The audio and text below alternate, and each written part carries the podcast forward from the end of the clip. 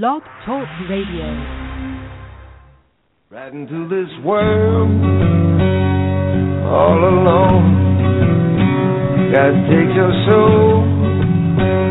You're on your own. The crow flies straight. Good evening, ladies and gentlemen, and welcome to Weigh In Sports Talk. I'm your host, Brian Tarvin. Do not have a co host tonight, I don't think I do. But anyway, the show must go on. It is Sunday evening, the day before Martin Luther King's Day, so I know a lot of people are excited to be off of work tomorrow, as I am, and hopefully some people can join us and chat tonight, call in live, and, and touch base with us. A lot going on in the sports world over the past week we did join you Wednesday night, and you joined us. It was a great show. And tonight we hope to have the same. Now, J.C. Shurburtt will be with us at 9:30 p.m. Eastern Time, an hour from now, to discuss this this crazy weekend of recruiting and and going to let us know about the Auburn Tigers. Hosted about seven or eight five stars this weekend, probably the biggest you know recruiting weekend of the year for any team actually to have that much talent on campus that's a lot. I mean, usually you split them up a little bit to give more quality time, but since Muschamp came not too long ago with T. Rob and and another coaching move from Alabama, it's just you have to get them while you can. You have to get them in, get the visits in. Anytime someone takes an official visit this time of year, it's it's very important. It's very serious. So JC is going to shed some light on that. He's also I'm going to ask him a question about Lane Kiffin possibly he's the front runner at San Francisco to be the offensive coordinator. And and what would that mean when when you see these big name coaches leaving Alabama to go this close to recruiting? They've lost two defensive coaches last week, one to LSU and one to Auburn. And now all of a sudden you throw in another loss, especially an offensive coordinator only returning two starters, losing their quarterback. This could be very interesting for the Alabama Crimson Tide. I mean, I don't know what to think of it, and, and we know the agent of Lane Kiffin. We know who he is, though. It's not like you know this is a hundred percent truth that that he's going to be leaving, but he is a top candidate there. So we're going to find out more about that from J.C. Shurburtt to see a how much is true. Because remember, Lance Thompson left Alabama this past week to take the same position at Auburn, which uh, a month before, less than a month until signing day, it just it raised some red flags to me. And not only that, I think his name is Steele. I'm trying to think of his name. I apologize. Left to take the job at defensive coordinator job at LSU. So now if Kiffin's gone, who can who can Nick Saban hire that's out there to come run an offense and to keep the recruits intact? You never know this close to signing day but it's going to be a lot of fun talking to JC. We have to discuss the Penn State debacle tonight. The NCAA has gone back and given the wins that were vacated by Penn State. Uh, it was over 100 wins I know of are back in Joe Paterno's pocket. He is the win- winningest coach of all time. I want to hear your thoughts out there about what you think. I mean, it's just like all these punishments happened, and it still wasn't enough and now they're starting to get back to what they took away from Penn State. But nowhere have I heard anything about these kids that were suffering. And I want I'm going to talk in detail about that because I've heard a lot of people this weekend talking about you know Joe Pa didn't do anything wrong. He didn't know he's he was the scapegoat. He didn't. He's too old to know. Well, I'm going to bust that theory right in the nose tonight, right live on air. So if you're a Joe Pa defender right now, and I'm not going to bash the guy I'm going to tell you why you're delusional and and why you're wrong on this one. And and usually I respond, and I listen to, them, and I'll listen to yours. But if you if you try to defend Joe Paterno tonight and and say that that he knew nothing, then I'm gonna we're gonna have to talk about it on air. I'm not gonna agree with you, but but like I said, I'll respect your opinion and and let you speak it. But if you think Joe Paterno didn't know anything about this and and did the right thing once he found out about it. If he didn't know before, then I'm just very interested to hear from you. And at halftime, right now, the New England Patriots up on the Indianapolis Colts, 17 to seven. Not very exciting game, especially like the Green Bay Seattle game earlier. We're going to discuss. Now that was a a great game for the ages. The defending champions, you know what Ric Flair said it best: to be the man, you've got to beat the man. Green Bay thought they were the man; they wanted to be the man, but at the end of the day, they could not knock off Russell Wilson and the Seattle Seahawks. But wow, what a game! I was deep down inside, I was rooting for the Green Bay Packers. But at the end of the day, when I saw Russell Wilson bring his team back the way he did, the way his team came back at home, it's just it's just hard. I'm watching it with my wife, and she's starting to pull for Seattle, and I'm watching it pulling for Green Bay. So it was it was kind of fun to watch it with someone going against you. But what a great game it was. Seattle will be in the Super Bowl, and we'll discuss that game momentarily. And, and a team I'm going to bring up tonight in the NBA. You know, we don't talk a lot of NBA, especially during the football season. We wait until it gets closer to the playoff time. But what about those Atlanta Hawks out there? I'm in Atlanta, and no, I'm not. A, I'm not going to be a bandwagon Hawks fan, but you have to be impressed with the second best record in the NBA, the first best record in the East, 33 and 8. What has happened? I know Atlanta brought in an assistant coach from San Antonio, but if you you look at this Atlanta team, you look at the statistics from last year's San Antonio team, but what you see is an exact match. So what happened? All of a sudden, the Atlanta Hawks are really the best team in basketball if you look at it, behind Golden State. So I'm just I'm just amazed at the Atlanta Hawks, and I bashed them I, I don't like watching Atlanta sports a lot. You have the Braves; they they choke every year. The Falcons never can get over the hump, and now the Hawks all of a sudden are 33 and eight. So, what are the chances the Hawks continue this pace? They wait until the playoffs get here, and they're a one seed, and they lose to an eight. Now, now that's how Atlanta sports operate. So if you're a lot of Falcons fans, they or any kind of Atlanta fan, they they live in frustration, and they they don't get disappointed anymore. I noticed. You know, Green Bay fans they lose, they're they're devastated. You know, New England fans lose, they're devastated. Yankees fans they lose, devastated. Same with Boston, but the Atlanta Braves could could go undefeated in baseball. It makes the playoffs in the first round get swept, and it's okay. There's always next year. That's the difference when I look at fan bases, and it's it's funny how Atlanta teams are. You see, I mean, the Georgia Bulldogs, for God's sake. I mean, they could be preseason number one, have everything set up to win a championship, and they go seven and five, and everything's okay. We still love Mark Richt. We want him to be here, and I just don't get it.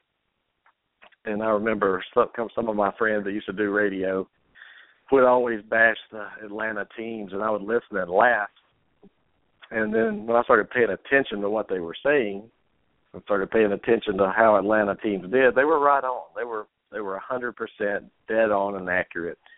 And it's just funny. You see the Atlanta Hawks dominating the NBA right now, and it's it's it's actually good. I mean, to to see this. But I want I want some people out there that that listen to the show that follow the Hawks to call in and let me know what happened to Atlanta. I haven't been watching a lot of NBA this year, but I have watched a lot of college basketball. But the NBA I haven't. But every every night I look at the the scoreboard, and it shows the Atlanta Hawks winning another game. So amazing. That's all I can say. The Atlanta Hawks, you're doing great. Keep it up. But I'm telling you, when playoffs come, it'll be playing the Sixers in the first round. They're to lose. You mark my words there. If they win a a championship, I'll just eat my words, I guess. But I don't see it. And staying in the NBA, you know, Greg Anthony, old UNLV Rebel star, works with CBS and I think it's either TBS or TNT. Arrested Friday and charged with soliciting a prostitute. So he has been suspended from CBS. They did come out and say he wouldn't be back this year. But but one thing that that he said this kind of struck me is he apologizes he made a mistake. A mistake? I mean, is, is that what it is? He apologized to his wife and, and everything. So just wonder what she's thinking right now. How embarrassing would it be for your husband to get caught with a prostitute or trying to solicit one? This has been under investigation for a while, so I just wonder how long Greg Anthony's been doing this. If you made a mistake, a mistake to me is one time lapse in judgment Okay, that's a mistake. Well, I made a mistake. I said the wrong thing. But when you repeatedly do something until you get caught, is that a mistake? So I'm just asking out there. Anybody wants to call in six four six seven one six five five six four. I'm going to try to talk as long as I can until nine thirty, but I'm hoping people call in. But JC, I'm excited to hear his interview and and to hear what he has to say about this wild recruiting weekend. Very excited to to hear what he says and and and what's the most fun time to you out there when it comes to recruiting? Is it is it the signing day? Is it the month leading up to it, or is it just the entire process? Because college football ended last Monday night. Ohio State is the national champion, as we all know. But this kind of gets us closer, you know, February signing day, and then a couple months later we get the spring game. So we don't have to go too long without college football. And if you live in the South like I do, college football is a 365 day a year job. I mean, we talk it, we love it, we live it. It's every day. Just because football's not on TV playing, it doesn't mean we just leave it alone. We're going to be on this show. We every week on this show. One thing about Weigh In Sports Talk, we talk college football and we talk NFL football. Those two things will definitely, no matter what, be discussed on a show that we do any program that that's live here, we discuss football. Now, you know, when March Madness gets closer, it'll be 90% March Madness, 10% football, but there's always going to be football. Baseball season, it doesn't matter. We're going to do football. That's what our listeners uh, demand. That's what they crave. That's when our numbers are are as highest is when college football and the NFL is being talked about. And I know people are watching this game tonight, but I had to start this show at this time can't explain to you why, but I just had to start it at eight thirty tonight. The New England Patriots up, like I said, seventeen to seven, and we did a. I was on the Couch Potatoes show this morning. That being said, comes on every Sunday, and if you want some NFL talk, Cuervo and, and Couch they do the best job of, of analyzing NFL that that I've heard on ESPN, that I hear on CBS, that I hear anywhere. This show, Sonny Clark is an NFL fiend. He he loves everything about the NFL. But he he asked me yesterday. You know, I called in and, and did some on his show. But he asked to rank the quarterbacks, the top 32 quarterbacks in the NFL, and and I thought that was going to be easy until I started going through this exercise, and it is so hard to rank like 20 through 32. It's just like you could just put them anywhere, but I just want to let you guys know my top ten and see what you see what you thought out there. My number one quarterback that I had listed was Aaron Rodgers. The number two quarterback Andrew Luck. Number three Tom Brady. Number four Peyton Manning. And keep in mind this is currently not of all time or anything like that. So four was Peyton Manning. Five Drew Brees. Six Philip Rivers. Seven Ben Roethlisberger. Eight Joe Flacco. Nine Cam Newton and ten Matt Stafford. So just no, I don't think I had. Yeah, I had Joe Flacco, Cam Newton, and Matt Stafford weighing out the top ten right there. So it's just very difficult to to rank these quarterbacks and really get an idea. But what what I can tell you is the top 15 is a lot easier to do to me than 16 through 32. So the top 15, no problem. You can argue, you can make differences. You know who you have, who I have. That's different. But the worst quarterback in the NFL. I mean, Geno Smith, is it him? Is it Josh McCown? Is it EJ Manuel, Zach Mettenberger, Shaun Hill, Hoyer? I mean, who is it? I mean, that's that's the easier ones. I mean, you could put them either one of them in the last place, and it would it would make sense. But we had some fun with that this morning. But their show, you know, ours is college football mainly. That's what we specialize in, and that's what we follow religiously, which we do the NFL. But Sonny Clark and Cuervo, they they get on the NFL, and and they're some of the best people when they come to discussing it. Just love to hear their points of view, their rankings, and and I'm telling you, you go back and listen to the archives of their show, and it's that being said, they're right on a lot of stuff they talk about. You can go to ESPN, CBS. It is fifty fifty. I mean, it's just do you can I trust what they say, can I not? But if you find someone that you trust what they say analyzing sports and they always give you the truth no matter what. That's what I look for, and that's what I get with them. And so if I'm making my predictions and I, I'm, I'm having trouble understanding who I want to pick, if I listen to that show, usually they can convince me one way or the other of how to predict a game, and and it's pretty cool. I don't I don't just listen to other people and just take everything. So I take bits and pieces. They may say one thing that makes me uh, that I'm on the fence about a game, and I get off the fence. I'm telling you, 80 to 90 percent of the time they're right.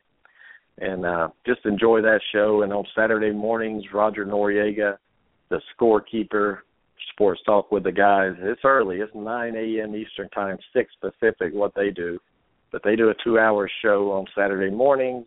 And, and if you've listened to the show, Roger's been on a lot, followed by the Break It Down show, and that's with Couch and Cuervo and Scorekeeper and Big Dog and all them. So there's some great sports shows on Blog Talk Radio if you're out there and you're trying to find something. They, you know, they die off. If you if you notice Blog Talk Radio, I've noticed there used to be some decent shows, but what happens is people they're not passionate about what they do, or they get discouraged with their listeners, and then all of a sudden they quit. But one thing I've noticed in the last three years, the scorekeeper with uh, Sports Talk with the guys and NDB Media is they're on every week. It's religious. It's clockwork. These guys are constant. And when I'm listening to a show, when I'm trying to find somebody to listen to, consistency is the main thing. Sonny Clark and Cuervo every Sunday morning, regardless, they're on every Sunday morning. Doesn't matter what they may move the time an hour, but they're there, and that's what I try to do with this show. We've had a this has been a tough year for the Tarvin family and a lot is going on, but we've tried our best to make it consistent for the listeners out there and people that want to support this show. We do our best. We're not professionals. We don't claim to be, but we want to be. I mean, you know, I'd love to be a professional one day and have a gig and be able to talk sports for a living. That would be my dream. But the consistency of knowing that every Saturday morning that I wake up, I can flip on sports talk with the guys and and listen to that two hour show and follow it with Sonny Clark and Cuervo and and all the rest of the guys that hit 11 Eastern, and, and I know that's four hours right there on a Saturday. If I want to listen to sports talk, that I've got it. I don't have to go to ESPN and try to find something to see what their their agenda is going to be. But I get to listen to some of the best shows on Blog Talk Radio. And the one thing about Blog Talk Radio is the honesty of the host of what they can say. They can be honest. They don't have to be politically correct all the time and say the right thing. But that's what I like about it. I just don't think a lot of people out there realize that it, it doesn't matter what you're interested in. There's something on Blog Talk Radio that that's going to interest you, your hobby or or something you like hearing about. I don't care if it's cooking. I don't care if it's FBI detectives. I don't surgery. If you want to know anything, it's it's on Blog Talk Radio and it's growing a lot. But one thing about the sports shows my show, our show, Weigh In Sports Talk, and that being said, and Sports Talk with the guys, it's a it's a constant. I hope to keep it that way, and I hope all the people that listen to this show support their show, and vice versa. I hope their their listeners support ours. So it's awesome to to see the support, and right now still 17-7 New England with the ball right now. Ten minutes left in the third. The rain is coming down, and this is what hurts these dome teams like the Colts the rain's starting to come. They're a dome team, winter conditions, and here goes big. I don't know who that is. It looks like another touchdown for New England. A trick play. It looked like with an offensive lineman caught a touchdown pass, and we we saw last week with New England um, and Baltimore. Baltimore was really upset that a trick play happened, and an ineligible receiver something I, I'm, I can't remember everything with it, but Tom Brady 14 and 24, 140 yards, two touchdowns and a pick. But it looked like a I thought it was a lineman. He went down, caught a pass for a touchdown. So always leave it to Belichick and Tom Brady to come up with something special in a game like this. And it looks like, unless a miracle happens like last game, New England and and Seattle are going to be in the Super Bowl. You have two weeks to prepare. Who do you who are you going to go with, guys? Tom Brady or Russell Wilson? That's a no-brainer, right? Um, the Pete Carroll's a good coach. They have a good defense, but I just don't see anyone right now denying New England of that championship right now. They're just Tom Brady knows it's towards the end of his career. And he's he's trying to make one more push at it to win a Super Bowl, but very impressed with what New England's done this year.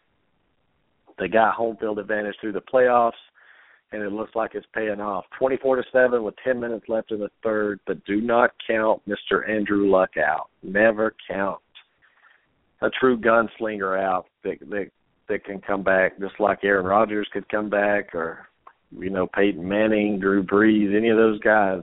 You can't count them out until it's over. The NFL today, I thought Green Bay had it, 16 to nothing. And then they were up 12 with just a couple minutes left. The next thing you know, we're heading to overtime, and Seattle gets a touchdown to end the game. So a lot can happen in the NFL, and I'm about to play a commercial real quick to give myself a break and to to help the sponsor. So we'll be right back in just one second. Thinking about switching telephone service for your business to voice over IP, but you don't know where to start? We'd like to tell you about Clear Voice VIP from Telesystems. It has more features than traditional phone service, is more reliable, and can save you up to 60%. Call us toll free at 866 608 7182. Clear Voice VIP is business class phone service you can count on. 866 608 7182. We are back. You are listening to a live episode of Weigh In Sports Talk, and at 9:30, J.C. Shurburtt, the head recruiting at National Recruiting Director of CBS, will be on 247sports.com. If you haven't checked it out, make sure you do.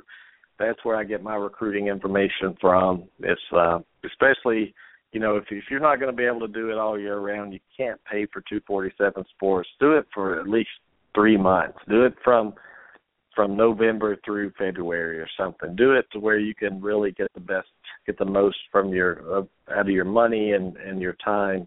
I've learned a lot about recruiting just reading these guys and stay up to date. I hate having to to rely on someone calling me on the phone and telling me something when I can I can look up the information myself. So 247sports.com. Can't go wrong. JC will be with us in about 40 minutes. And let's talk a little bit about game the Green Bay Packers and the Seattle Seahawks. And I know you've watched it. If you're probably listening to this show, you you watch this game because you just don't listen to Weigh In Sports Talk without watching the the NFC Championship game. But it was it was a game that I would just say some missed opportunities for Green Bay. I would say uh, Seattle shot themselves in the foot a lot today. Green Bay, though, the one thing I can say is Green Bay did not capitalize on some of those turnovers. They, instead of putting sticks on the board, they got down to the half yard line a couple of times and ended up kicking two field goals. And that surprised me when I was watching Green Bay, and I know how Aaron Rodgers is and the way their coaching staff is. And I know points are at a premium, but when you're at the half yard line and you don't go for it, something's wrong. I mean, it's just do you not have enough confidence in your team especially with uh, Eddie Lacy in the backfield and Kuhn as your fullback, are you telling me that you can't even get in to the end zone?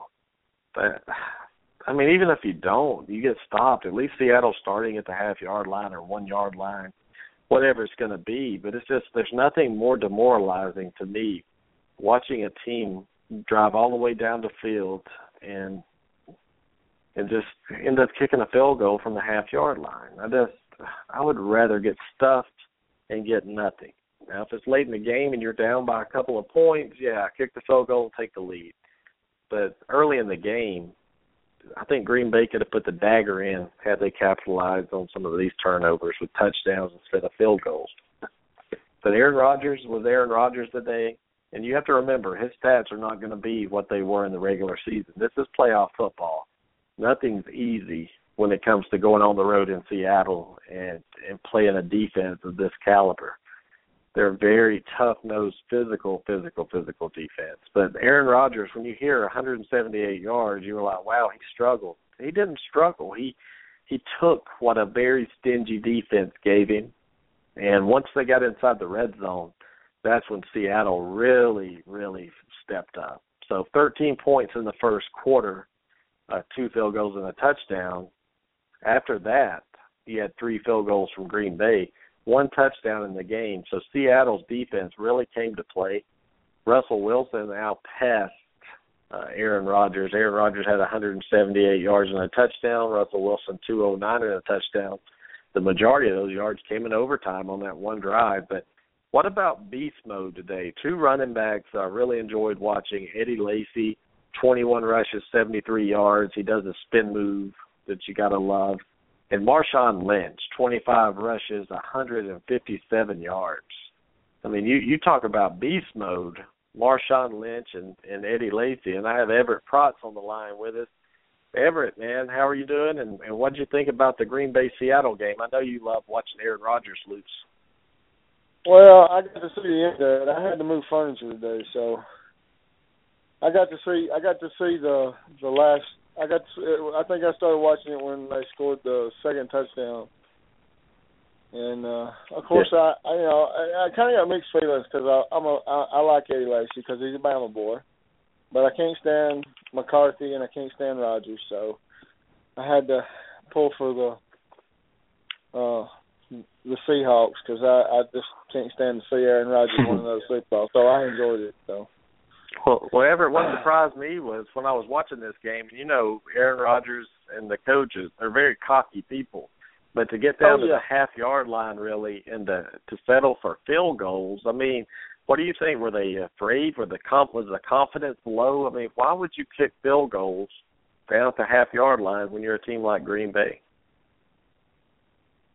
Well, and, and I kind of understand that. You know, you know, mean, you talked about the Oregon scenario where they were, you know, going for it on like fourth and six, you know, down the goal line instead of kicking the field goal. Mean, you talked about that. You, you know, you take your points in that situation where it's fourth and six. Uh, I, I kind of understand why you, you're talking about Seattle. You know, and that's the premier defense in the NFL. There, in, in my opinion, there's not a better defense. So, you know, that cap- that that defense is perfectly capable of stuffing a fourth down play in that situation. So in, in that kind of game, you figure points are going to be a premium. You take what you can get. Um, in, in my yeah. opinion, I don't. You know, I, I against Seattle, if it was different, if it was, you know, uh, somebody else's defense, that, you know, the Bears. yeah, well, you you know what I'm saying. Against a really yeah. good defense like Seattle, I think you take your points when you get them. Well, whatever. Well, I have you on here. Well, I got you on here. Um, we're going to discuss tonight the NCAA giving Joe Paterno and Penn State back all those wins and the money they were fined. They're going to use that to educate people or or whatever BS they're talking about of helping kids that are being abused or or molested or whatever. What are your what was your initial thought when you heard the NCAA gave back these wins to Penn State?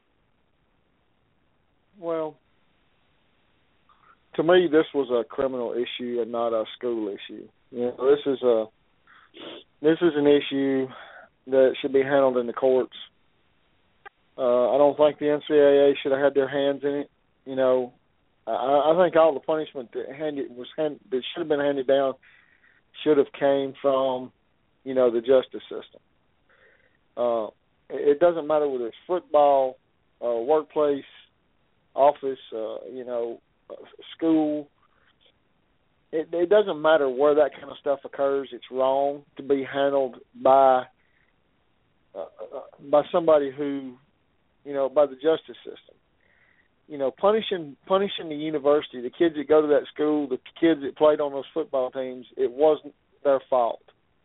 What happened was just somebody bad, you know, did something that shouldn't have been done and and those kids and those students and those players that played throughout that time that you're talking about with the you know wins and the money and the fines and all that they're giving back it wasn't their fault you know this was one bad individual that should have been punished well the, not the not well the problem i the problem i have with it everett is you know and i know joe paterno's dead and i'm not here to bash him but when he found out, just say he didn't know anything about it, but when the the McQueary came and told him about this, the first thing he didn't do was what you would do is, and I would do is go to the police. And if he wasn't in on it or knew about it, what don't you think that that he would have gone to the police department for that reason, Everett? It's you're putting winning and and your reputation in football ahead of the well-being and what's right with kids. And the wins are just wins. But what what I was hoping that that message would send to them is we're taking all these wins away since that's the thing you valued the most was winning. Your coach is not going to be remembered as the all-time winningest coach because he supported child molestation. That's what I was trying to get at. Well, well yeah, well, I, you know, I agree. I agree with you there as far as that goes. But what good is it going to do Paterno now? You know, if they had done it, yeah. if they had done it while he was while he was alive, and he, I don't know now. You know, I'm saying, I'm I'm saying that assuming that he knew, or that he that he would he had proof that this went on. According to protocol, you know, there was two other people above him that should have called the FBI or the police or whoever, you know, governs a school like that when there's a crime and as far as we know, he may or may not have reported it to them, which would have been his protocol. Would be to go to his, you know, president or athletic director first, and let them know, Why? and then they should have together called as a group and had somebody come in and investigate. So, But so why? I'm, I'm, just asking you, and I'm curious. Why would Joe Paterno's first move be to contact the president or the AD and not call the police, since this was actually a criminal matter? Well, if he didn't have, if he didn't see it happening, all he's got somebody telling him that it happened. He should Yeah. inform his employers, and they should have together, you know, called and had somebody come in and investigate it. If he don't have proof, you know, I don't know that I don't know that he would want to, you know, let's say let's say for the sake of argument that Sandusky didn't do it, that this player was just saying that he did it and he calls the he calls the cops, the FBI, whoever. They come in, they find out he didn't do it. Now, you know, this is a guy that he's had on his staff for several years. Is probably a friend of his, and now, you know, this guy hates him because he called in and caused all these problems. So I, I you know, I, I think you should follow your protocol, and if that says go to the university president first, then that's what he should have done. Now, if the president, in my opinion, if they didn't call if the president didn't call right then, then he should have done something. You know, but now That's a, that's a good point. Uh, you know, I, I, you you kind of put, you know, here, you know, you don't know. I mean, you know, your people, your people you have listening to your radio show don't know me. You know, you do, but you know, those people don't know me. So you could tell them that you know, I'm a really good guy and I'll do this, this, and this for them, and then you know they call me and I I don't do it. Well, in your eyes, you don't know that I didn't do it, but then they they tell you, and it's their word against mine. And now me and you, you know, you have been friends for a long time, and then you know you call somebody and investigate me, and I get upset, you know, and now now our friendship's ruined if I didn't do it. You know what I'm saying? And if I did, then you know, of course, I need to be punished. But, uh, you know, I mean, that's a tough spot to be in, especially when you're talking about somebody you've known for years and years and years and coached with and spent Mhm. the better part of every day with. So, uh, you know, who's to say that he didn't do what he was supposed to according to protocol? However, if he did have somebody saying that these things occurred and they didn't do it, then he should have, because it was his Yeah. program that it was happening in. So, you know, I, I don't know. You know, maybe he went to Sandusky Well- and said, "Look, don't do it no more." And you know, he didn't do it on campus, but he did it at home or wherever. Yeah, well, I, I have a problem with McQueary though, and like we discussed on this show before. If if I'm a coach at Penn State and I walk into the locker room in the showers and I see an old man with a kid naked in the shower, well, you know that guy's probably not going to walk out of that shower. They're probably going to No, have to carry him out of the shower. Yeah, there would have there would have been evidence right then of something bad happening because somebody's fixing to get the get the jaw jacked up around the ears. Uh, you know, See, that, that's, that, that's what I have the problem with. I mean, why did he leave that kid in harm's way. To me, McQueary convic- committed a crime. If you leave a kid to to get hurt even more after you saw Well- it, every I mean, I, I think that's some jail time right there. My Here, here, here- here's the problem. See, in that situation, when you see something like that happening, Tarvin, it's not uh, it's not a locker room, it's not a workplace, it's not uh, you know whatever.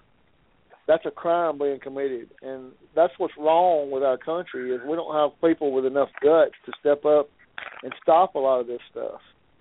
You know, we have we have people that that want to be politically correct and follow whatever. But when you see something like that happening, man, you've got to step up and be a man and do something. You can't let allow that to happen. You know, and to me, that's that's very cowardly, if you ask me. And if I'm not mistaken, he's not coaching anywhere, is he? I don't know. I I wouldn't think he would be, but you know, you Well- never can tell. Well, I, I I get what you were talking about with why are you going to make the the players that that get out there and, and blood, sweat, and tears and give it all to to win with their team? Why are you going to penalize them for the actions of a few that didn't even play the game? But you know, and and I'm not going to sit here with Joe Paterno dead and sit here and bash him, but you know, the only thing I was going to bring up is how he handled the situation, and I guess it is different now. If Joe Pa had have seen it himself, that would have been the time to call the police. You Well, know, yeah, without I mean- okay, I'll I'll talk to the AD later, the president, but right now I'm calling nine one one because I'm he's probably too old to fight or to do anything, but he could he could stop it. But like you said, somebody comes to his door and says, "Hey, I just saw this." Maybe that was shocking to Joe Paterno to even hear something like that, and they couldn't fathom what he was really talking about. You know, when when when you tell somebody something, sometimes they don't give you enough information or, or make it believable. Maybe McQueary was in shock. I don't know, but it's just a bad situation. At the end of the day, nobody won Everett. Everybody mm, lost. to no, me. no, nobody, kids, nobody the kids won. are hurt. Yeah, the kids are And- hurt. and you know- that's all. you that's know, all the- that matters. the truth the truth of the matter is too the probably the only people that know the truth about how it was handled and what happened is probably Paterno and the two guys above him, the athletic director and the president. You know, as far as how it was handled, and the you know, being a, and he's dead, you're not ever gonna know how it was handled, really. You know, I mean, you're gonna not gonna No. know whether he did wrong or he did right. You know, so it you know at this point, you know, if if they thought he did wrong and they took the wins away, I mean, at this point he's dead. So, you know, but that's the, the thing is, is that's just that's just a thought. You don't know for sure that he did wrong. You know, I mean, No, you don't know for don't. sure that he didn't. You know, you're sitting here speculating on what actually happened, and we don't know that. You know, I mean, I- don't think that he handled it right, but I can't sit here and say that because I don't know what actually happened. yeah. Um, you know, Yeah, you're right. It's hard to you can't that's why I said I'm not gonna beat this man up that that's passed on and, and try to ruin his name because like you said, we weren't here. We're in we were in in Georgia or Alabama when this happened. We we weren't in Pennsylvania, you know, up there with Sandusky. But the bottom line the people that should be behind bars, they are behind bars and at the end of the day, taking wins away or giving wins, it doesn't matter. The bottom line, like you said, it was a crime that was committed and it had nothing to do with the NCAA. And and and and I'm with you, Everett. I don't think they should have got involved to start with anyway. But when they did get involved, when they got involved, and they handled those punishments down, why do you, if if you ever have to go back and take something back, it means you didn't do a good job the first time, right? They, they obviously Yeah, jumped well- the gun. They emotionally and just laid the hammer down trying to prove a point, and then maybe they came back and said, "Yeah, we didn't have the proof." to be able to to do what we did, and and maybe that's why the NCAA everybody views it as a joke because they have no power. I mean, they're they're, they're idiots. well they, you know, they have no subpoena power. You know, if you have universities that are in question as far as sanctions and stuff like that, paying players and all that stuff. You know, to me, it's just uh it's a waste of time, really. I mean, the NCAA, in my opinion, is a joke, uh, and you know, always has been, or uh, in my lifetime anyway. Uh, I'm sure you know before I really started following football and understood the game, you know they probably did some good things back in those days. But in the last 25, 30 years, it's been it's it's just a, a laughing joke. stock. Yeah, it's a laughing Yeah, it's stock. a joke. I mean, it's, and the idiot they got It's, running it's like it, running it, it. it reminds me of Barney Fife, Everett. You know, they don't have any power or anything, so That's- but they that's walk a good analogy. That's a good analogy. Yeah. That's exactly that's exactly what they. But I mean, you know, it's just you know they're they're they're a waste of time, a waste of you know. They're wasting It's, money. uh, That's what they are. And uh, Yeah, hey, Everett, uh, the the Patriots went up thirty-one to seven on the Colts. Any thoughts on the on the Patriots and Colts? And and it looks like the Pats Pats are going to go in advance. So who do you like in that matchup? The Seattle and New England's playing. I I'm I'm gonna stick with Seattle, man. I I mean I I think Brady's probably one of your ten best all time. Belichick's a great coach. I I don't know if if, they had a more stable running back then you know LeBlanc, no, no don't get me wrong Blount's uh, powerful, uh, but they just you know if you watched any of the first half they they you know running lineman you know the the touchdown touchdown before they just scored you know with a tackle eligible and you know trick formation trick plays you know I I just don't see that working against Seattle's the the Legion of Boom's for real man. That's a great defense. It's one of the best I've ever seen. And you know I'm a Steelers fan. I've seen some great defenses in the '85 Bears and you know some of these you know some of the Dallas Cowboy defenses of the '90s, and you know there's been some great defenses, and the Legion of Boom's right up there with them, man. They're good. They that's a good defense. I mean, they made Cam look like a junior high quarterback, and and uh, Well, Cam actually know. played a good game, Everett. Once I went back and, Uh, and watched it, well- looked at it, he made some mistakes, but he actually played But see, decent. He played better, I- better than I thought he would.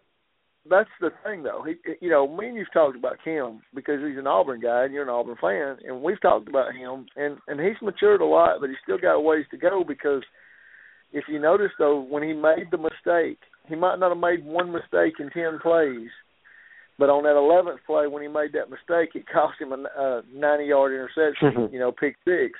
You know, you you make those mistakes against that defense, and you pay for it. You know, that that's the thing. You know, if if you make a mistake against them, you pay for it. Now, Russell Wilson didn't play great, but he got it done in crunch time, didn't he? Uh, he did. he made a he made a big throw on a two point conversion. I don't know how he got it that far, but if he don't make that throw, they get beat on a field goal. So, you know, I Or mean, or it he- gets picked off and ran back for a touchdown for a two point conversion. well, you can't do that in the NFL. It's dead. Oh, it is. It's dead in the NFL. Oh, I didn't know. I didn't know that. Plays dead. Yeah, yeah, plays dead. In college, you Okay. pick it and run it back, but in the NFL, it's dead. Uh, Well, but you can't. well, you can't Everett, score. stay right, stay right there just a second. We have a caller. Cuervo's on the line, and and and Cuervo, we're talking about the Green Bay Seattle game, man. What'd you think about it? Um, well, let me let me not to let me try to not be too much of a homer here, but uh, I thought it was a great comeback by the Seattle Seahawks. You know, um, what it really said was, you know, this is a team that they don't they don't give up on themselves, they don't give up on each other, and you know what? In all honesty, it's not about how you start, man. It's it's how you finish. You know, and everybody forgets that. You know, you can you could jump out to a twenty to nothing lead in the first quarter, how, but you still have three and a half quarters to go, or what- you know, whatever the case may be. So, you know, it, it, it means nothing. Well, Cuervo, I was talking with Big E about about Green Bay settling for field goals at the half yard line, one yard line a couple of times. They just could not get in the end zone. Credit Seattle, but I mean, why would you kick a field goal early in the game when you're down at the half yard line? When you have Eddie Lacy, you have Kuhn, you have a quarterback sneak option, something. I mean, that, that that's not a competent team to to be able to go out and not go for it on fourth down at the one or half yard line. and and that's what I that's what I said. You know, after the first field goal, what what because we were messaging each other on Facebook. What was after that first field goal? What did I say? I said Seattle's already won this game because the confidence of the Green Bay Packers just was not there. You cannot go up to the link, all right, the twelfth man, whatever, however you want to refer to Seattle, okay, be one yard away from putting it in the end zone for six and settle for a field. I mean, they didn't even try it. At, at least you try it and, and you show Seattle that you're up there and, and you mean business, not well, we're just going to take what we we can get because you're playing right into Seattle's hands when you do that, and that's exactly why you know even though the game played out the way it, did, the, the the confidence. I mean, once one play shifted Seattle's way, that was it. It, it, it was a done deal. So, um, you know, that's why when the whole time that they were up sixteen to nothing, everybody's like, "Oh, you know, Seattle's." I said, "Well, you know what? The game's not over yet. You watch." And you know, lo and behold, that's that's what happened. Well, Everett, you know, you know, today we were we were breaking down our quarterbacks and everything, best in the league. And speaking of that, Andrew Luck just almost threw a pick six. I had Andrew Luck ranked second, Everett, and and is that too high? And I'm thinking it is. I don't know why I had him so high, but where would you rank Andrew Luck right now in your in your top quarterback list? I'd put him in the top five, but uh, you know the book's still out on him. Uh, you know he, he's going to be good. I think, in my personal opinion, I think he's going to be good before he's done. Uh, but right now, you know he, he don't have much of a running game. You know, and and uh, you can't put it all on a second, third year quarterback. I mean, you've talked about that. You know before with quarterbacks. You know, until they've been in the league about four years, you don't really know what you're gonna get. You know, and like I said, I think he's going to be really good, and I think he's top five. I mean, I think he's, you know, but you know, he's human just like anybody else. You're playing in New England in the rain, and you're playing against a well coached, well disciplined football team. And if you don't play really good, you're going to get beat. So, you know, you well, I want to ask you, Everett where where are you going to put honestly without thinking? Where do you put Cam Newton if you were ranking him after four years of seeing him? I'd say somewhere in the in the middle third. Uh, so you're you know, saying like I'd, top top ten, top twelve, maybe? Yeah, probably. I'd, I'd say around twelve. You know, twelve to fifteen, somewhere in there. I, I, I like I said, I've always said he's got the tools. He just has to mature. You know, he has to. You know, and you talked. To, my pet peeve is showboating. You know, it's one thing to you know make a big hit on a guy and you know, or make a big play and get up and be excited. But when you get up showboating and doing the Superman things, and I mean you talked. You know, you don't see Peyton Manning doing that. You don't see Tom Brady doing that. You don't. You don't even see Russell Wilson or Andrew Luck doing that. You know, so you know, he's got to become more of a leader than more of a centerpiece. You know, he's got to be a leader for his team instead of a centerpiece for the television camera. And, and, and he's got to quit worrying about what he looks like, you know, on camera or to the fans or to whoever, and worry about how his teammates view him. And once he once he gets their respect, he will be better. Uh, the quarterback has to be the leader. You can't look to your offensive tackle you know. Well, well that's, that's a, that's a good that's a good point. And Cuervo, I mean, that's a fair assessment. I mean, I'm, I'm sure you would agree with that. Uh, yeah, I, I do. I do agree with that. That's a good point. And, and I think you know, and, and sometimes you know, when you look at your own, do the when you're a fan, a fan's short for fanatic of a team or a player or something. You may you may forgive the faults in them more than the people that are just out there neutral looking on and seeing it. So the most people I talk to, the majority, say ninety ninety five percent of the people out there think Cam Newton's a, a, a decent quarterback, could be good, but maybe around top fifteen. Where I have him a little higher than that. So Cuervo, it, it could be possibly that I'm wrong on my assessment.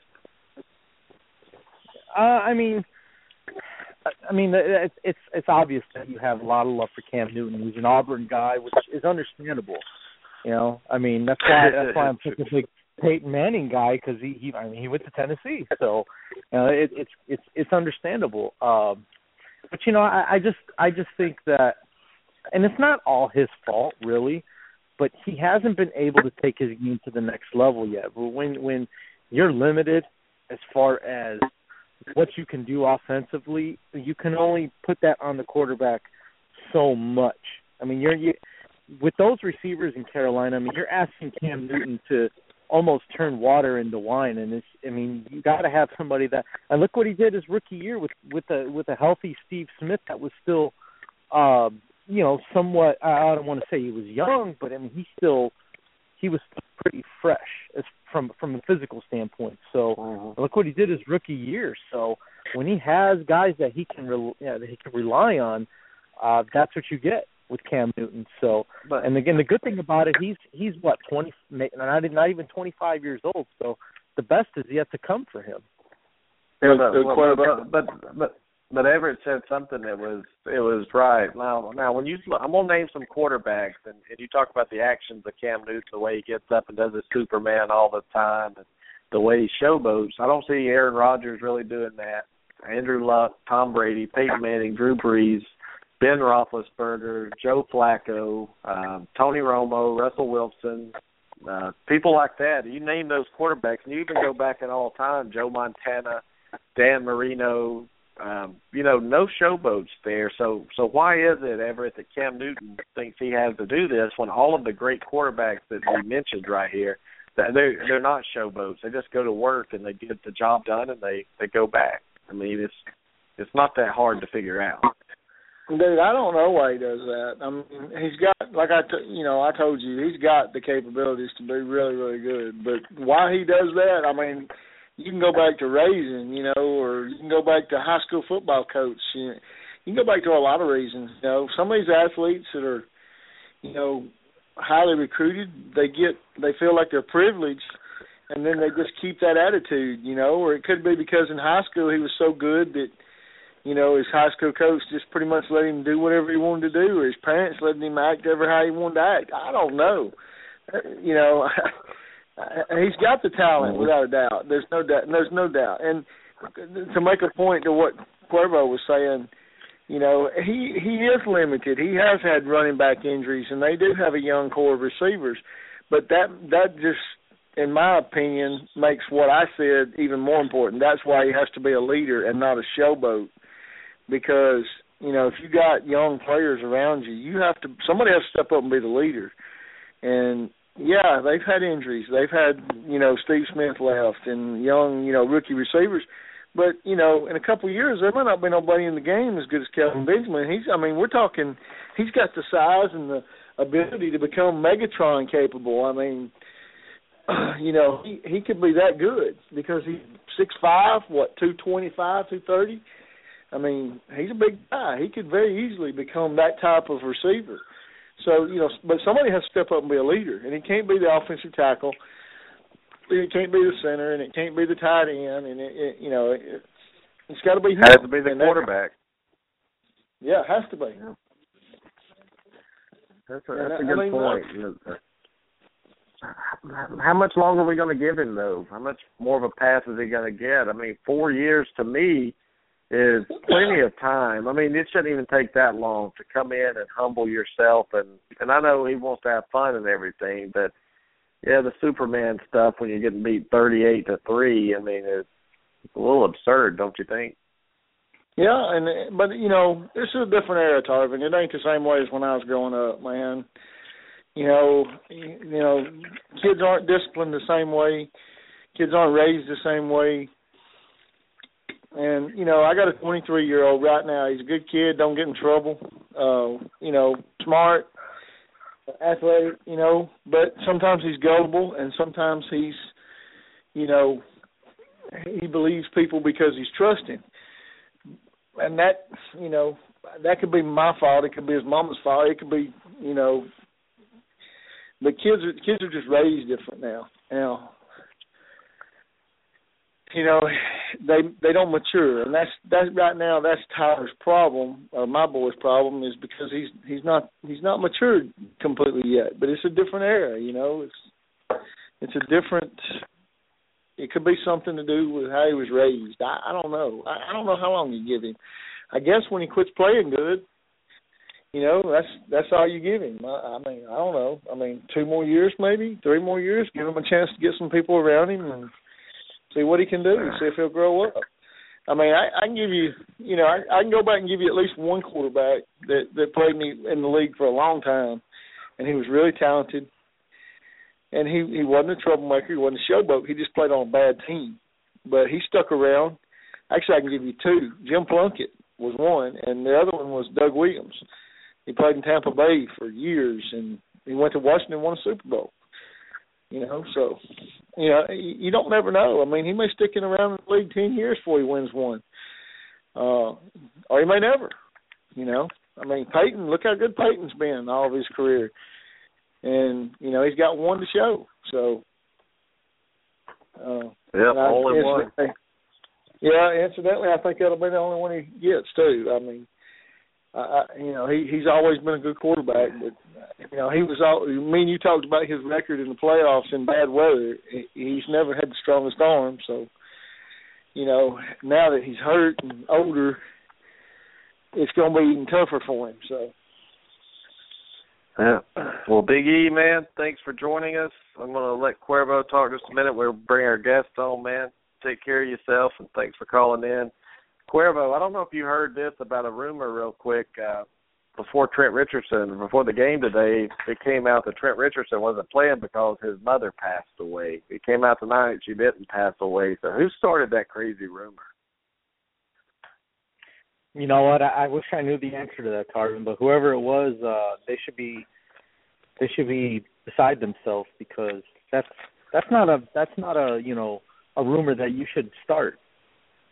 It's, it's not. It's not very. It's not a very today, good. And I, I felt bad for the guy. I felt, you know, and, and he didn't play last week. He wasn't on the roster or anything, and yet, you know, I think it was an Alabama fan, honestly, making excuses for why Trent Richardson has been a bust in the NFL, and and you, you hear today that his mom had passed away and that he wasn't making the trip because he's attending the funeral or whatever, and then it'd be a mm-hmm. hoax. I mean, my God, I mean, people are stupid. Yeah, it's it's really ridiculous, and uh, yeah, I got a little bit of breaking news for you, Tarvin, and we're going to break it right here on your show on Weigh In Sports. Uh, break it down. Yeah, we're going to break it down right here, right now. Um, it is official. Gary Kubiak has signed a four-year deal to become the head coach of the Denver Broncos. So now, the question is, who's going to be the quarterback for the Broncos next year? Peyton Manning. I hope so. Oh God, I hope so. And, and with with Kubiak coming in, I I think Peyton probably feels a little more comfortable uh coming back as opposed to somebody that maybe is un you know his uh, first time head coach or just hasn't proven himself. In, in other words, so maybe that's why they made that move, Tarvin. You know, something to convince Peyton Manning to come back and, and give it one more shot. Do you think Kubiak's a good coach? Um, you know, I do. I do. I, I don't. I don't. I don't want to say he's great, but you you think about it. The best years that the Houston Texans had was with uh with Gary Kubiak as their head coach. You know, those years that they made it to the playoffs and they they got to the second round and, and things like that. You know, it was with Kubiak you know he's he's an offensive guy, so I think he I think he's a, he is a good coach. He's not you know anything great, but he's he's he's good. I think he'll do good in Denver. We'll see. It's been a coaching carousel. What do you think of thoughts, real quick, on Lane Kiffin being the top candidate for the offensive coordinator at San Francisco? Um, what's San Francisco thinking? really, I mean, because here, here's the funny thing. So they don't want guys with egos, right? Is what it seems like because they let Jim Harbaugh go, and uh, you know they want to bring in no-name guys. Well, Lane Kiffin is the total opposite of what what they're trying to do with that with that team, and that's bringing guys with, you know, that you've never heard of, or, or guys that don't have egos, that won't, uh, you know, what you call it, um, kind of take the credit so to speak. Well, what do you what? They're, and they're going to learn quick that that's definitely what Lane Kiffin is. He's an ego guy. So it's just funny how they well, they let Harbaugh go, but bring in or they're trying to bring in Lane Kiffin. Well, Cuervo, stay right there. we're going to bring on JC Shurburtt, 247 Sports. Glad to have him back on the show. JC, how's everything going? Thanks for joining us. Hey, it's great to be with you guys tonight. Well, thank you. Thanks again for joining us. And I know this is a, a busy time of year for you, but it's also probably the best time of year, right? Well, yeah, it's uh, it's always interesting, you know, the when recruiting kind of comes down the final stretch and you know coaching changes happen. I mean, it's the college football off season. I think uh, what's great about college football is it doesn't it doesn't really end um, probably until signing day. I mean, you kind of just go straight through and you know all the coaching changes happen in the recruiting. So it's uh, it's kind of the home stretch for us, and uh, certainly uh, I've been staying busy and keeping track of everything. Well, I wanted to ask you the, I guess to get it started tonight, really the topic, uh, Alabama losing two of their best recruiting coaches, one to LSU, which I understood taking that job as a defensive coordinator from a position coach, but Thompson, Lance Thompson, leaving Alabama as a linebacker coach to go to Auburn as a linebacker coach. Do you have any information on on really why that move took place? No, I, I think what it was was it, it was probably just about money and um and taking the next opportunity. If you're Lance Thompson, you know he hasn't uh he doesn't really stay in the same place, uh, you know, very often uh, for a long period of time. I know that was his you know second stint at Bama. Uh, you know, and the chance to go coach with Will Muschamp, you know, a friend of his, and to, to be a part of a great recruiting staff. You know, sometimes guys just, you know, make the decision to go do, you know, something different. And it's uh, for these guys. You know, Lance Thompson went to the Citadel, so he's not loyal to Auburn or Alabama. Um, you know, he's going to go to the next opportunity, and Auburn certainly is a great program. And, you know, the chance to to go coach with Will and uh, to be on that staff right now, it, it was a good opportunity for him. You know, I think, you know, as far as any kind of rumblings behind the scenes, you know, that, that's something I probably just couldn't comment on because uh, you never know what to believe and what not to believe. But uh, mm-hmm. I, I think that Lance Thompson's a great recruiter and a, a good coach and a, a, a good person, and uh, I think he'll fit in fine uh, at Auburn and do a great job. So speaking of Auburn, still bringing in Muschamp and T. Rob, and I know it's late in the process. What kind of impact do you think bringing in Thompson, T. Rob, and Muschamp's going to affect this class coming up? I mean, do they have enough time? I know they had a big recruiting weekend this weekend. Is it is it enough to to bring in several of these big elite five star defensive players? I, I think I think so. I think the you know what you got to look out for is if it's a clean sweep and they get, let's say they get CeCe Jefferson and Byron Cowart, um, then great. But if they only get one, then that's still great, you know, because it is late and it is a situation where if Florida were not in flux, um, you know, those guys would be going to the Gators. And uh it just so happens that Auburn uh, you know, got the remnants of the Gators coaching staff, and so there was a previously existing relationship there. Auburn also happens to need pass rushers, so that's really attractive to both of those guys. Uh, you know, I think that with Cowart, I, I like Auburn's chances a little bit better than with Jefferson, uh, just because I think Jefferson's very intrigued with Ole Miss, and I think Ole Miss has been stronger longer. You know, as far as that backup team uh, to Florida.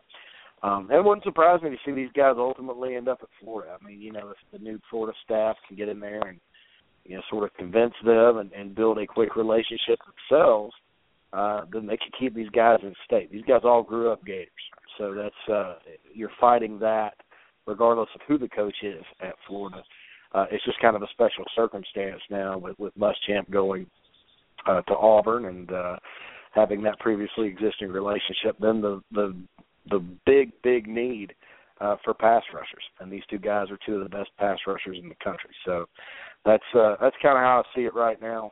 I think if you're Auburn and you can get one of those two, uh, heck, it's a great day. And I think uh, if you threw Martez Ivey in there, uh, which I, I still think Florida's in very good shape with for him, but if you threw Martez Ivey in there, that's uh, that's big time as well. I mean, you know, it's going to be the difference between you know great and really great. Uh, you know, if Auburn if Auburn can just get one, that's great.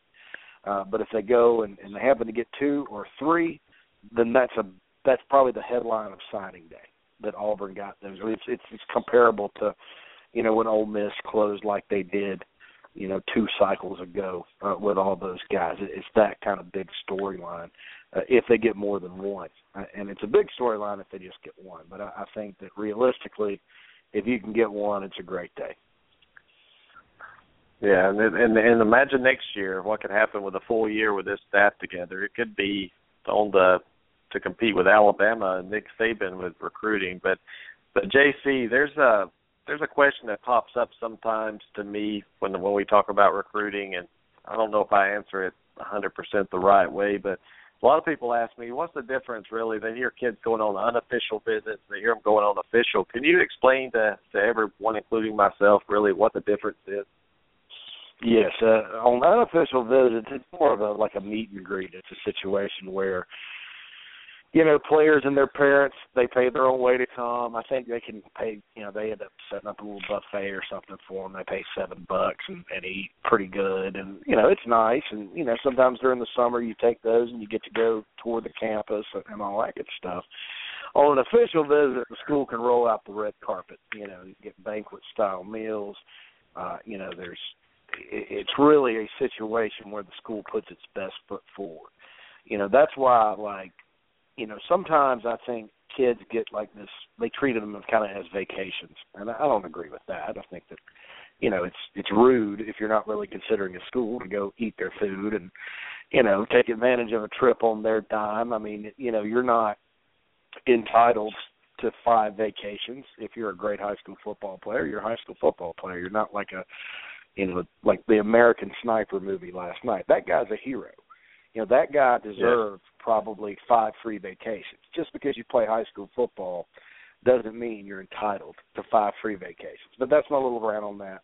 Uh, I think that uh, you know sometimes kids like Leonard Fournette last year. Uh, of course, he ended up at LSU. Most people thought that. Well, he, you know, he like a lot of kids that are local. Um, he said, "Well, I'm not going to take a visit to LSU because I can I can take that anytime I want. I'm familiar with it." Well, that puts LSU at a disadvantage because LSU can't wine him and dine him and pay for everything. And you know, if you have a kid that has any doubt at all, you know, the schools that get him in for the official are, are going to have an advantage just because that perception of that school is going to be so much greater. Now, is it realistic? No, but uh, it's a situation where you know, you're at a disadvantage if a kid doesn't take an official. Now, Fournette ended up officially visiting LSU. They explained all that, and they ultimately got him. But I, I do think that, um, you know, I do think that sometimes there is a warped sense uh, of exactly what an official visit means, and and sort of, you know, why if you're interested in a school or if it's your favorite, you're not, you know, you're not helping your decision along uh, if you don't take an official. Well, well, thank you for for clearing that up. And I mean, uh, on official visits like like last night when all these kids were in Auburn and everything, do they bring? Are they allowed to to bring outside players in, old players that used to play, and and just try to sell these guys? Are they watching film, showing how they're gonna how they're gonna work in an offense or a defense? I've always been curious about that. Yeah, all of the above. Basically, though, it's it's you know it's about having a good time and getting to know everybody and you know like i said having a nice dinner banquet things like that you know and, and really pairing them up with people who are their hosts and you know it it's a fun fun time. And um you know as far as former players go i don't i don't know what the rules are exactly uh, as far as them just being on campus and being able to run into guys. Um you know i i think that's that's legal. I i just think it has to be kind of a a nonchalant kind of situation, kind of like the bump rule. But yeah, I mean, you know, your your school's putting your best foot forward, and and it is all about trying to impress prospects and their families. And, and and that's why you know eighty percent of the guys that go on officials, ninety percent of the guys that go on official visits say they have a great time. I mean, there, there's not, you know, there are very few stories of bad official visits that happen. And, and if a bad official visit happens, it's uh, it's usually a situation where both the prospect and the t- the program you know part ways with each other. You maybe a kid does something wrong on a visit or something, but it's usually a great time regardless uh, of a kid's interest level in the school or not. Have how do coaches handle it when on these official visits a a kid may, maybe like you said Fournette he knows he's going to LSU and even the coaches know that but he comes for an official visit. What happens when these coaches I mean worry about these other kids coming in and trying to recruit for like from Auburn to LSU? Do you hear stories of that happening a lot? Not really. I mean, most it used to be that, and and that was that would be a situation where a kid maybe got sent home or something like that. But uh coaches are also very like you know they they have to at least have a puncher's chance to have a kid in on the visit. You know, and it, like I think Leonard Fournette visited uh, who was it Miami. Uh, you know, hey, it's Miami, it's fun. You never know; he may go down there and fall in love with the place. You, you know, you, you put your best foot forward and you take a shot. Yeah. Um, you know, anytime a kid does go on an official visit someplace, that team has a shot because they can make such a good impression. I mean, like I said, it may be a puncher's chance, but uh, you know, you have a shot. Now, one thing I have heard, Hawaii doesn't um they don't bring in loads of guys for official visits just because it's uh you know, a lot of kids would take advantage of that. And so I, I think they have to be pretty much uh convinced that you're ready to commit it up before they'll bring you on official at Hawaii. But uh, other schools, you know, hey, if, if you got a you know, anytime you get a guy in, you may have a puncher's chance. You know, San Diego State had uh, a big time player. I don't remember exactly. Who. I think he's from Georgia. You know, a couple of years ago, uh, had him out there visited, and and you know that's you know you sit there and go wonder, well, they're they're dumb. Why did you know why did they you know why did they bring this guy out? Why did they waste the money? Because uh, he obviously was going someplace else. Well, here's the thing: that kid goes to the favored school you know, maybe something doesn't go right at that school. Maybe something doesn't go right in his life. Maybe he gets discouraged. Maybe he wants to transfer. He goes to a junior college. He remembers that great visit he had to San Diego State, the relationship he has with the coaches, and he goes, "Hey, you know that that's probably where I want to land." Because then at that point, it's about depth chart playing time and getting to the league if he has any kind of aspirations like that at all. And for a junior college player, you know, it, it's more about those types of things than the pomp and circumstance. So, so the point is, you never know. You never know uh, if you're going to end up with a kid eventually or not. So you always want to put your best foot forward, and you know that's why I think that um, you know if there's even a small opening, you bring that kid in, and if he comes to your campus and recruits for another school, you put him on the plane home.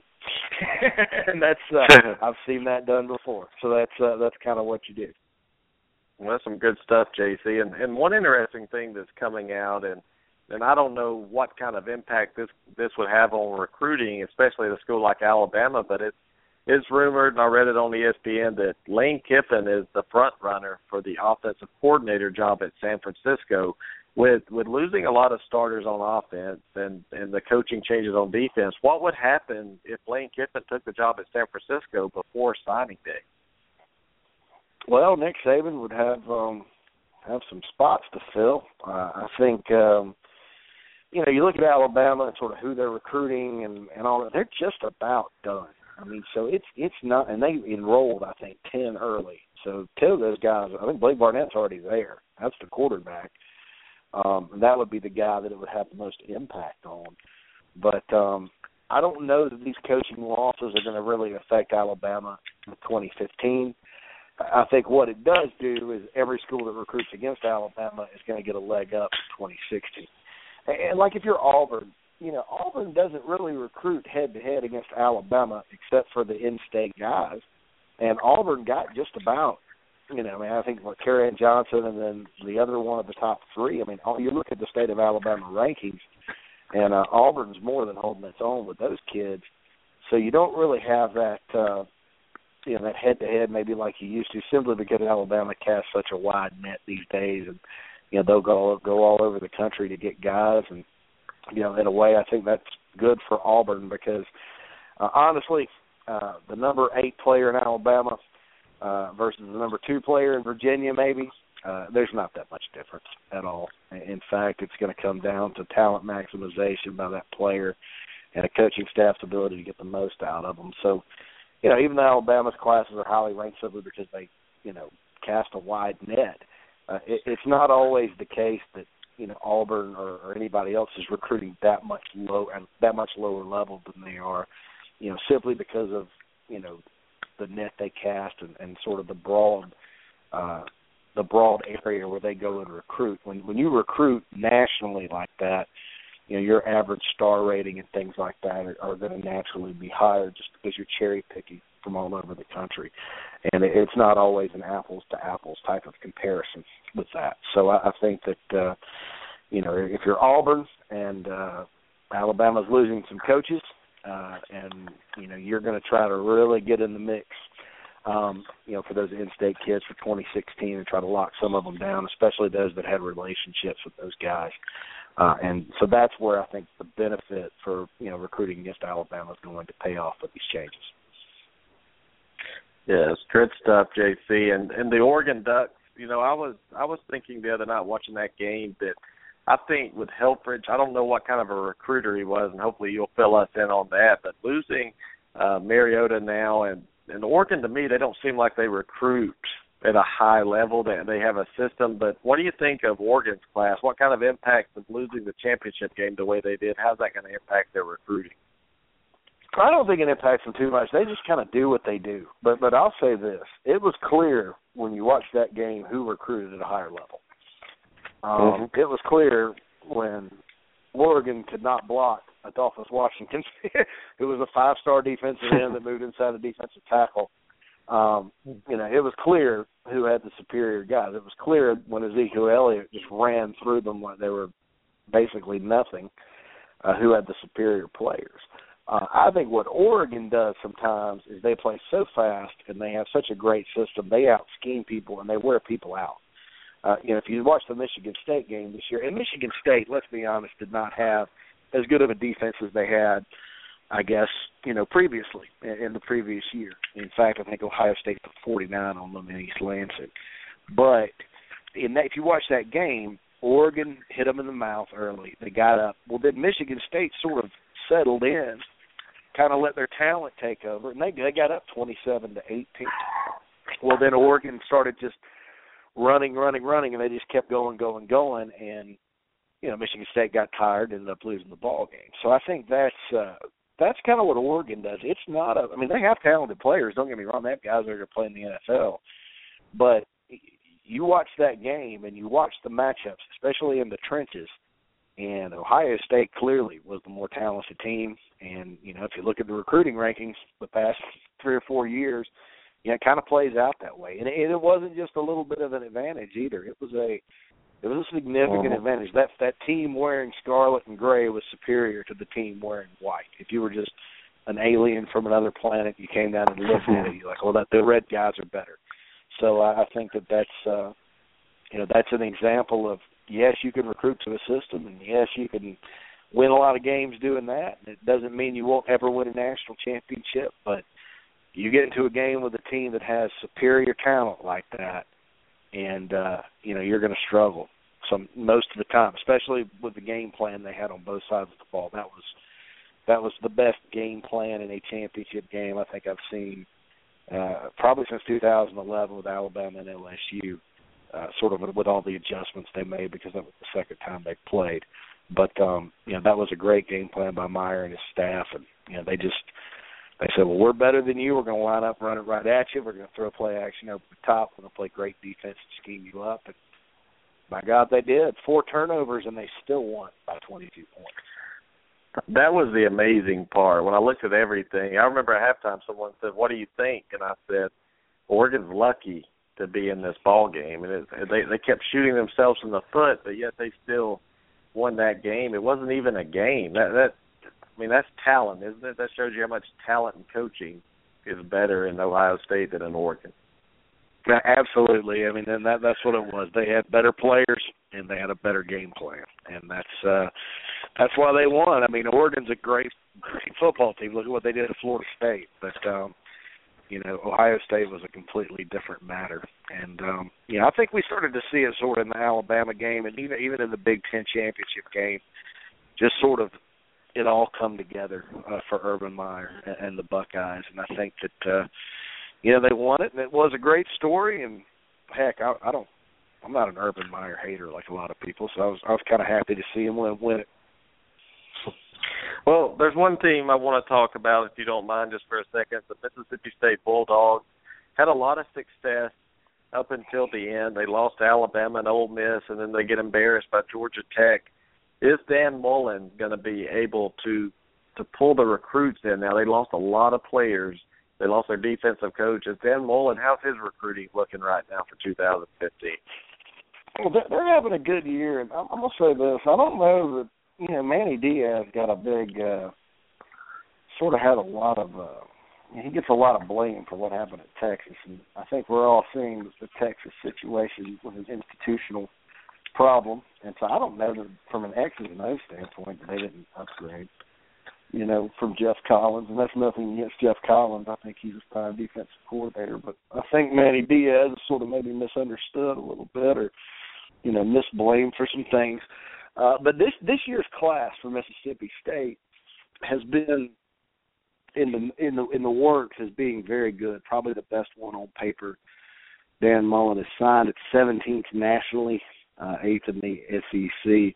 Uh, they've got six guys enrolled already, uh, including uh, a player I really like out of Mississippi Gulf Coast College offensive tackle, Mark, uh, Donald Gray, is coming from Copiah Lincoln. He's a big play receiver. Uh, Malik Dear is one of the top prospects in Mississippi. Um, they've got all those guys already enrolled, and then Jamal Peters, one of the best safeties in the country.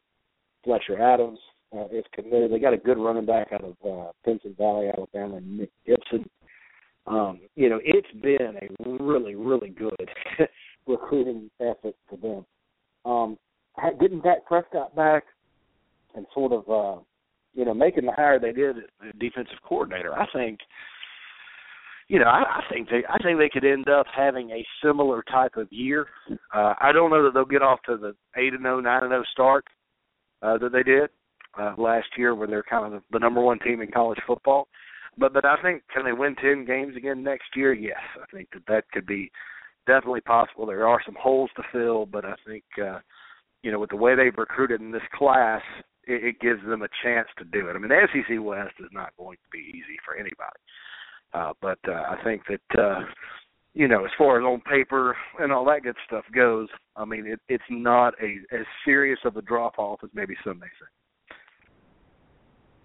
Well, JC, the last team I want to cover, and thank you for your time again for coming on the show. Is when I look through your rankings and I see LSU at 14, I just I just want to ask you what happened. I mean, I'm so used to seeing LSU at between one and three, and just loaded with with blue chippers everywhere. What's going on in LSU? Is is it cyclical? I mean, why are they not landing these top studs like they usually do? Is it Les Miles, or is it the turnover at coach sometimes and, and position no, coaches? LSU LSU had I think the number two class last year, and last year it was just a, a terrific terrific year in the state of Louisiana you know, as far as um you know, as far as uh elite, elite, best in the country type of talent. You also have to keep in mind LSU only has sixteen commits right now. Uh so they could end up going higher. Uh, you know, Kevin Toliver, one of the best corners in the country, Patrick Peterson esque. Um, David Decree is a big time running back. Uh, you know, they've got guys. Tyron Johnson's very fast. It's just a situation where they don't really have the talent in state this cycle that's at the high elite national level. Um, you know, to have a, a top three to five class. You know, their numbers aren't going to play out that way, but you know, there's a lot of very good players heading to LSU. And then if you look at it over a two year period, you know, this cycle versus last cycle, and it's um, you know, they're that's a lot of talent, you know, when you combine those two. So, so I think they'll be fine. I think the big need at LSU right now is they have to figure out the quarterback situation. Uh, Anthony Jennings is very average, um, and then Brandon Harris, you know, probably has some growing up and developing to do. So it's going to be interesting to sort of see, you know, if they address that, if they're going to transfer, you know, what are they going to do about the quarterback situation? Because that's really what they're missing right now um, you know, on offense, and, and that's kind of why they weren't as weren't as good uh, this year uh, from start to finish. I mean, they still won some big ball games and stuff, but it's uh, you know it's a situation where you know they're used to winning ten or eleven and being in the hunt for championships, and if they get back there, uh, if they get back there, they're going to have to solve the quarterback situation. All right, before you go, can you give us a team out there that you think could really make some noise on National Signing Day and, and like you said, maybe be the headline? Uh, absolutely. I, th- I think if it's not an Auburn type of deal, uh, you know, I'm looking at USC because uh, the second for the second straight recruiting cycle, there's three five-star prospects in Los Angeles that are waiting until signing day that are all leaning to USC. you know, last year they got the big three. T. Martin closed greatly. I think they finished third in the country. You know, this year it's even better with the Iman Marshall, the top corner in the country. Rasheem Green, the five-star defensive tackle, and then um John Houston, big bad John Houston that's what I call him. He's one of the best linebackers in the country. They're all three local kids, and um, you know USC can end up sweeping them, and they're already fifth. Uh, so their chances of moving to two or even one uh, at the end of the day, that it's going to be very good. Uh, so I think that USC is the team that I got my eye on, you know, heading into National Signing Day. All right, JC, I appreciate you coming on the show. As always, great job, and hopefully we can get you on uh, signing day or shortly thereafter if you can if you have time. Sure, guys. Just let me know. I appreciate y'all.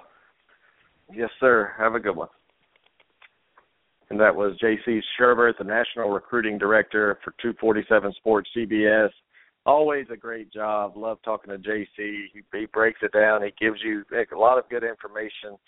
And like he said, watch out for USC on signing day or Auburn. They could really make a move up to get in that top one, two, or three. You just never know. When you're recruiting a when you're recruiting heavily these blue chip five star athletes, you have to be patient. You have to wait to the end. And sometimes if you put all your eggs in one basket, it can burn you, but it also can be very beneficial. And you know, as an Auburn fan, you watch Auburn recruit over the years. It, it wasn't until Gene Chizik got here really and then followed by Gus Malzahn, that they were actually going after some of the best players in the country. Before that, with Tuberville, it was mostly in-state guys and maybe a few four stars somewhere, but that would be about it. But now, in the signing day, and the class was full by signing day, there was no surprises really. But this signing day could be very, very entertaining for some people, and I'm going to try to take off work that day. It's going to be so exciting to be able to see where some of these guys land because that's the future of your of your school. You heard JC say it when you watched Ohio State and Oregon. It was a, such a big difference in talent.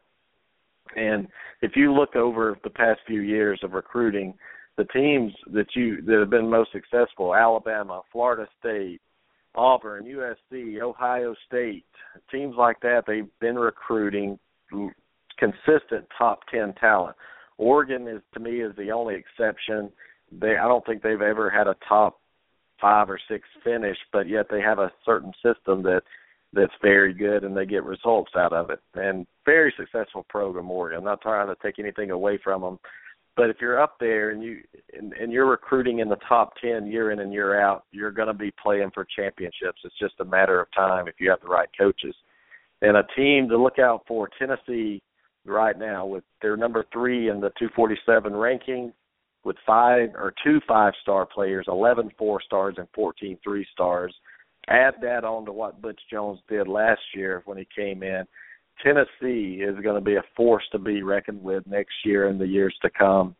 It's just it's it's it's not hard to predict when you see the the type of coach Butch Jones is, and you see the hunger and fire back in that program, getting up finally a bowl game, winning the bowl game finishing on a positive note. They have a quarterback coming back, and you add all this talent in there that's coming in. I'm gonna go ahead and tell everybody out there. I think Tennessee wins the SEC East next year, and I've been saying it for a couple years now. I've been watching them they're going to be back. It's going to be a race, I think, between Georgia, Florida, and Tennessee. I think Tennessee's going to edge them out because of the quarterback play. You look at Dobbs coming back with some experience. Georgia's going to break in a new quarterback. Florida's going to break in really a quarterback with not much experience. So at the end of the day, you look at coaching, you look at talent. Tennessee's going to be right there in the East. I think Missouri, Kentucky, Vanderbilt, teams like that are going to be down. South Carolina's not going to be that great, but they'll be competitive but it's going to be the year next year Tennessee is going to be able to win the SEC East, and it, it could be exciting. a lot of good things. And just to update people real quick on some rankings and recruiting while we're talking Ole Miss, we talked about Mississippi State. They're at 17. Ole Miss at 18, which is surprising. I mean, Ole Miss for a while was ranked up in the top four. Hugh Freeze um, gets a little extension on his contract, but yet they're sitting at number 18. UCLA at 19, Miami at 20. But let's go on up. We talked about LSU at 14, Oklahoma's at 13, Texas 12, Penn State 11, Auburn 10, Notre Dame 9, Texas A&M 8, Ohio State 7, Clemson 6, Southern Cal 5, Georgia 4, Tennessee 3, Florida State 2, and of course Alabama right now at number 1. A lot of this shakeup could happen uh, in the top 10. I think at the end of the day Alabama is going to stay at number 1 unless something drastic happens maybe like a Kiffin leaving or or maybe a couple of flips before signing day. But it's going to be interesting. And you look at Auburn. I made that prediction before the year before it even started when Muschamp got hired. They're going to finish in the top three, I think, in recruiting. If they can finish in the top five, that's going to be great. But I'm going to stretch it on up to three. I think with CeCe Jefferson, Holland, Cowart, Ivey, I think they're going to get at least two of those guys and add on a couple more. They still have seven to eight positions opening, um, so they could fill those with some four or five stars. So it's going to be fun to see. And just an update before we go: New England up 45 to seven over Indianapolis with a minute left in the game. You have to be very disappointed if you're Indy with the performance you put out tonight you make it to the AFC Championship game, there's no reason you should lose by 40 points. I'm sorry.